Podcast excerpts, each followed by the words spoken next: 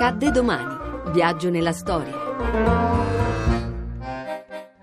dieci luglio millenovecentosettantasei. Disastro di Seveso. La nube tossica si è sprigionata e fuoriuscita dal reparto chimico di questo stabilimento fra Meda e Seveso, a una trentina di chilometri da Milano.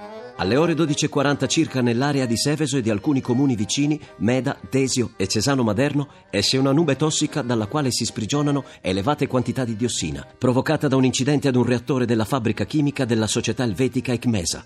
La notizia però non viene data subito, ma dopo dieci giorni, passati i quali si procede all'evacuazione delle diecimila persone che abitano nella zona. Signora, voi dovete andare via da qua? Sì, domani mattina verso le otto e mezza, non ho letto l'esposto che ci ha mandato il sindaco, non l'ho letto. Lei con la famiglia? Quella. Sì, sono con marito e moglie, due figli, un nonno di settantadue anni.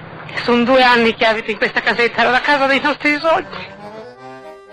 Le prime avvisaglie sono un odore acre e infiammazione agli occhi. Non vi sono morti, ma gli effetti sulla salute non tardano a manifestarsi. Circa duecentoquaranta persone vengono colpite da cloracne, una dermatosi provocata dall'esposizione al cloro che crea lesioni e cisti sebacee. I vegetali investiti dalla nube si disseccano e muoiono a causa dell'alto potere diserbante della diossina, mentre migliaia di animali contaminati vengono abbattuti. È opinione della popolazione che sia aumentata la percentuale di tumori nella zona. È successo che a dieci minuti alla una c'è stato lo scoppio, come se fosse un reattore. Il fumo, guarda lì, che veniva a compressione. Io ero qui sul balcone, ho guardato, per tranquillizzarmi ho tirato giù tutte le tapparelle delle finestre e sono stato qui appunto a guardare da che parte andava. Viene aperto un processo giudiziario intentato dalla regione Lombardia contro l'ICMESA e si raggiunge un accordo con il presidente del consiglio d'amministrazione della Givaudan, Jean-Jacques Depuri, per far sì che la società paghi la somma di lire centotré miliardi e seicentotrentaquattro milioni per il disastro di Seveso.